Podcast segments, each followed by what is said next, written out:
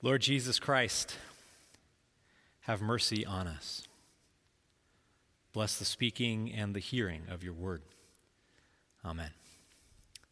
In the name of the Father, and of the Son, and of the Holy Spirit. Amen. All right, so uh, we've lived here in Minnesota for two years now. We moved here two years ago, uh, pretty similar time frame. And I feel like I've gotten the hang of most things, although you're all going to tell me that I've had mild winters, so I don't know anything. But um, I feel like I've gotten the hang of most things, but I still don't know how to speak Minnesotan. So I need your guys' help on this.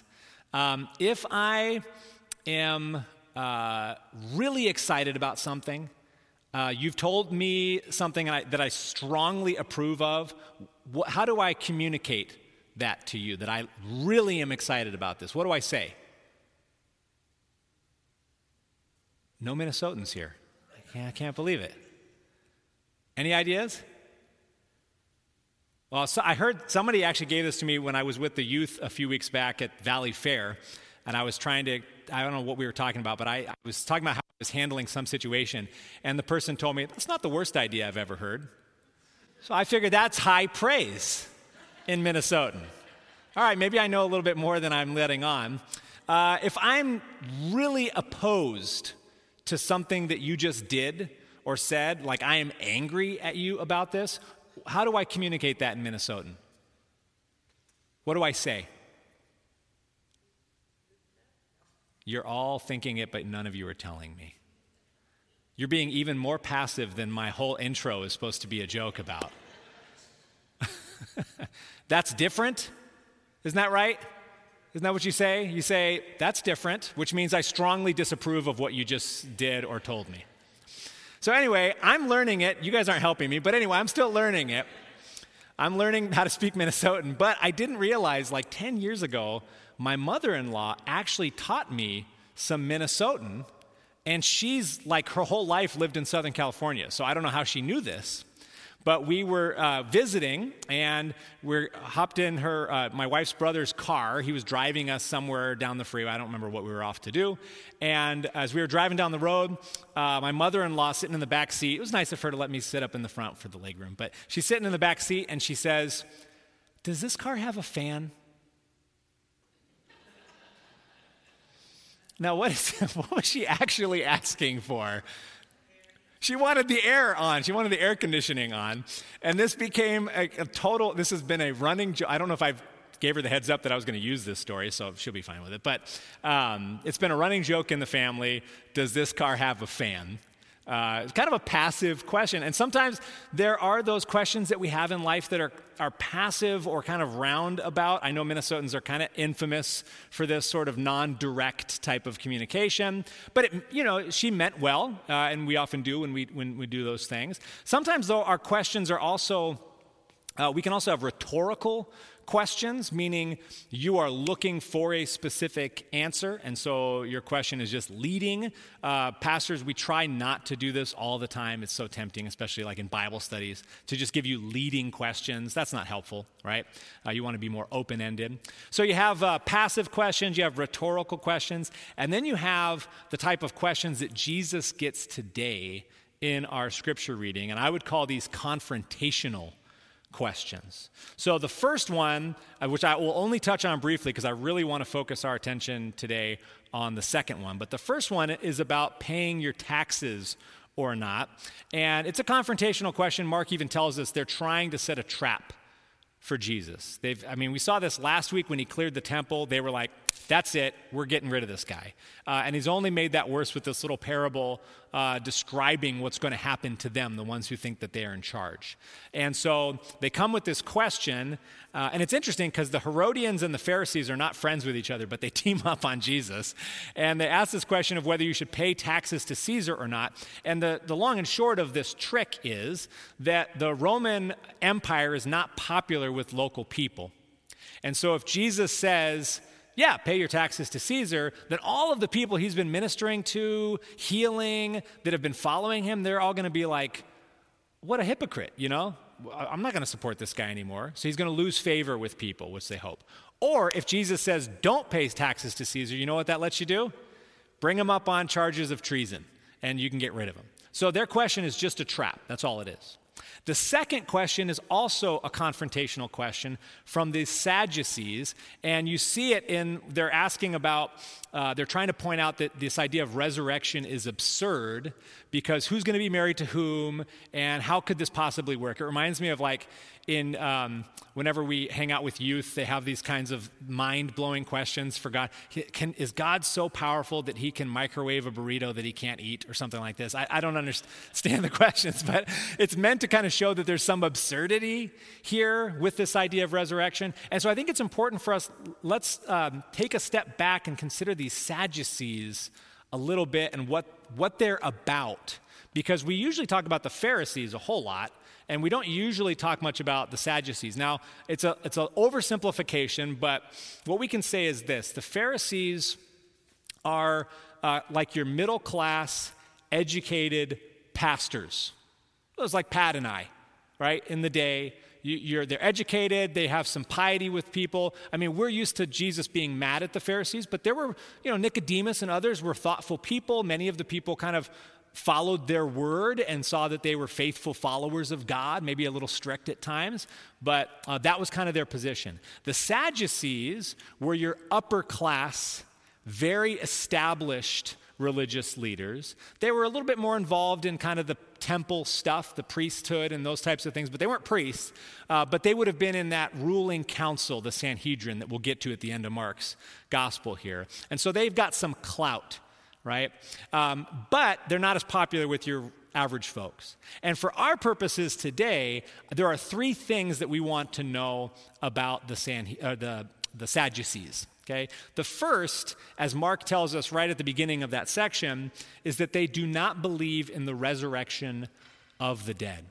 Now, we confess that every time we say the Apostles' Creed. We're going to do that in a little bit today. We believe in the resurrection of the dead. What we're talking about is that at the end of all things, God will physically raise us to new life.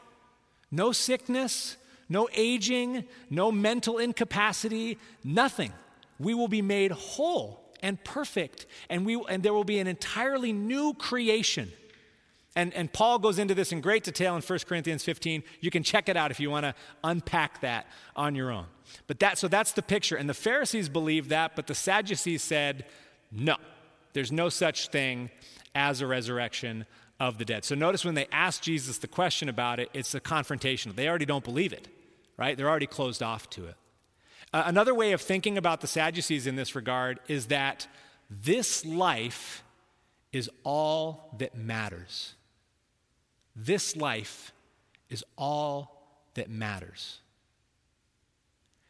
You know, I think about how sad that is when this life is all that matters, especially when life is not going well for us. But when I start to think that way, I remove myself from that position like, man, I feel bad for people like that live like that. And then I realize that practically I do this all the time. You know what the, the, what I check most often on this is confession time to you guys. You know what I check most often on my cell phone? Any guesses? It's not my social apps. I'm way above all that, right? I don't do any of that. Except for the exercise ones that I'm into, but whatever.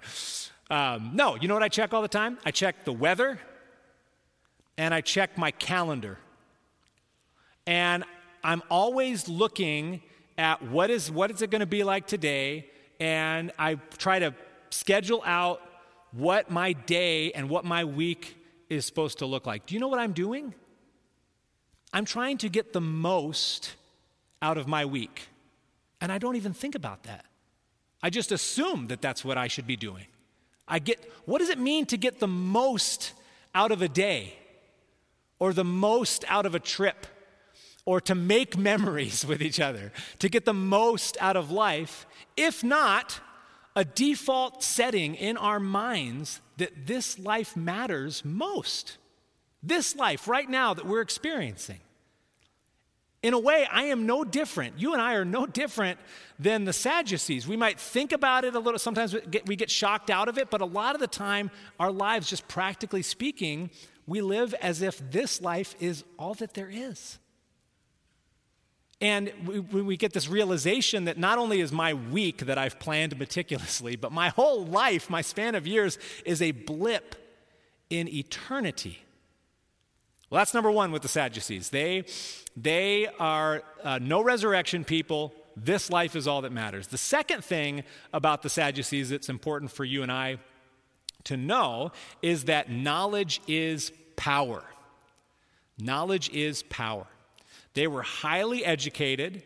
You know, this question that they bring to Jesus, I guarantee it's a boilerplate type question. I, get, I know that they've used this on the Pharisees before, and they probably have all kinds of questions and insights and teachings to let you know that they know what is true. In fact, I was doing some research on this. I did not know this beforehand, but did you realize that when the Sadducees and the Pharisees would argue about God and life and theology and all this kind of stuff, that they didn't even accept the same sources of authority?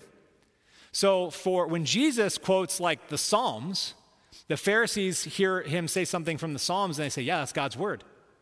The Sadducees would hear that and say, Nope, doesn't count.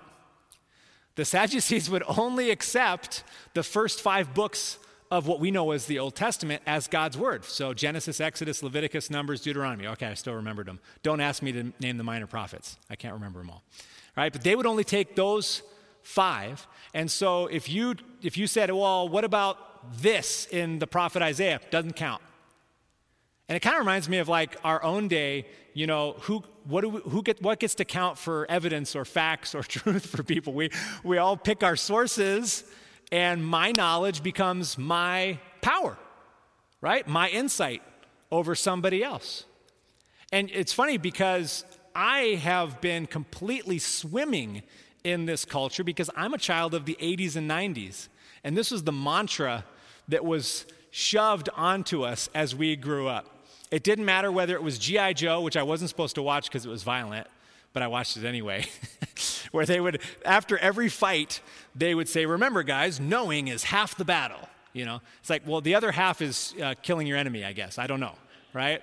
But knowing is half the battle.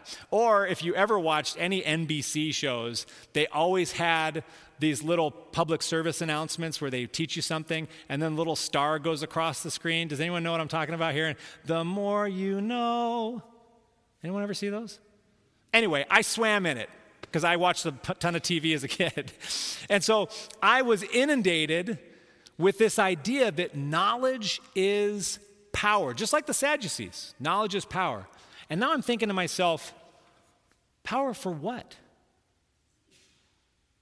Power for what? They never seemed to answer that question when they were telling me that I got to know in order to have power. Power for what purpose? What could it possibly be? And you know what's assumed is power to uh, take your life by your hands, right? To control your own fate. Power to get ahead. Ahead of who? For what? Power to get money. Power to have security in your life. These are just assumed things. They never actually talked about whether that's good or not.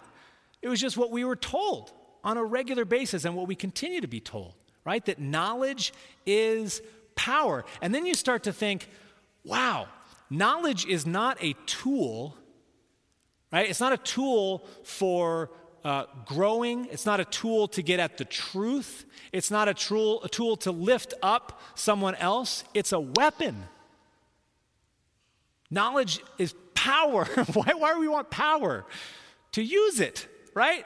To use it against other people. And you see it all the time in our world at large, we know something you don't know. I know something you don't know. And we wield it like a weapon against each other. We're still talking about the Sadducees, right? Okay. So the Sadducees say this life is all there is. The Sadducees say that knowledge is power. And finally, the Sadducees highly value influence and position. So they are the ones that wear the best flowing robes, or they have the cool new sneakers, or whatever the thing is that you're supposed to have. They've got it. And they, though they would not be fans of the Roman Empire, don't really want to see them go because status quo is working well for them. They don't like Jesus or other types of people kind of overturning the way things are supposed to be. Just leave it as it is because we're in power and we'd like to stay there. Right? And so they are they are challenging Jesus in that regard. And we can do that too. Whatever position we think we have in our lives, we can, we can be there. But on the other end of it, maybe, maybe we fight for influence or for position because we're afraid of, of not having any influence. In other words, how do I know that I matter? How do I know if I have value? Usually, the answer that we seek without even thinking about it is that others will tell me. Somebody else will tell me that I matter. Somebody else will tell me that I have value. If I have influence on others, I mean, the preacher is the first one to have to confess, right? I'm up here trying to influence you with my own words. Does that give me value before God, before other people? What does this do? And so, just like, the, are we still talking about the Sadducees here, you guys? I thought we were, but I feel like I'm talking about myself. I feel like we're talking about our own culture. This is actually a beautiful thing about God's word, by the way, is that sometimes we think that there's a, differ- a difference in culture means that there's this great expanse between me and somebody else. And then we think, okay, these guys are halfway around the world. They're part of this Jewish culture. They're 2,000 years ago. What could I possibly have in common with them? Turns out everything. Turns out everything. And you think about just even the people in our own community. Maybe you, you have people, neighbors or someone around you, you think, I don't know what I could have in common with them. God's word would tell you, this is just an aside, you have everything in common with them. Everything in common. We're talking about ourselves here with the Sadducees. Their question to Jesus is cynical and it's closed off. And so is their world. And we'd like to make distinctions that we're somehow different than our culture around us, but we all swim in these waters. And it's so easy for us practically to have the same view about things, to be cynical about stuff in our lives, to be closed off to what God might be doing in our midst. I mean, I think about myself. Do I assume too much about what life is supposed to be? Do I assume too much about other people? When I have my first impression of them, have I already got my presuppositions, just like the Sadducees when they come to Jesus with this question, that I already know what I'm going to get out of this? Do I assume too much with God, with what He is capable of, with what He is doing in my life and in the life of those around me? See, Jesus speaks the truth he speaks the absolute truth to the Sadducees and to every single one of us. He says, You do not know God's word or his power. You do not know God's word or his power. And when you think about God's word, this is a constant issue for us. We are always expecting less from God than he actually wants to give. We are always more cynical, more closed off uh, expecting less resurrection in life than what God actually wants to give. You know, you think of Abraham and Sarah, and it's kind of like, well, I mean, it'd be great if we could have a kid, you know, but that's probably not going to happen. And God blesses all the nations through their offspring. Like, not just Abraham, I mean, remember when he, God has Abraham go out in the night I need to go out away from city lights so I can actually see these stars. But when, when, Moses, when, when Abraham is called up by God, he, he says, Look at the stars and tell me if you can even count them. Abraham, you're asking for far too little from me. Your world is closed off, and God's world is expansive. Moses, he asked God, Can we get some freedom from slavery here? We just want to get out from the thumb of, of Egypt. And God gives them a land of promise and an eternal inheritance. Not just you're no longer slaves, but you are sons and daughters of the living God. Our world is so closed off. We ask far too little of God when He rejoices to give us the kingdom, to give us everything in Christ. Jesus lays down his power. He is life. He lays down his power. He gives us his position. All those things that the Sadducees and that you and I kind of clamor for without even realizing it, Jesus says, You're, you're asking for far too little. I will give it all to you. And more. And more. And Jesus does the complete opposite. His questions are completely open questions with us, right? Not closed off, not cynical. It's not a closed world for him, it's a resurrection world for him. It's a new creation world for him. And you see this in the types of questions that he asks. So to the disciples, Jesus says, Who do you say that I am? He wants them to tell him. Like personally, who do you no don't just tell me what's true. Who do you say that I am? And let's talk about this. So and then he can teach us the truth of who he is. I think about the woman that he meets at a, at a well. This is in John 4, so I'm skipping to another gospel here, but in John 4, Jesus meets this woman at a well, and she's obviously very estranged from a lot of other people in her community. And Jesus' opening question to her is Will you give me a drink? Will you give me a drink? That's not a closed question. That opens a complete dialogue it creates relationship, it restores her to her community. She becomes a missionary to her village that she was estranged from, from one question like that Will you give me a drink? Jesus asks many times in the Gospels, and he, it's the same question for you and for me every day of our lives. What do you want me to do for you? What do you want me to do for you? And he means that question. Jesus' world, he is the king of all things, is not cynical and closed off, it is open. It is resurrection. It is new creation. Jesus is the resurrected one, and he is resurrecting you and me. In the name of the Father, and of the Son, and of the Holy Spirit. Amen.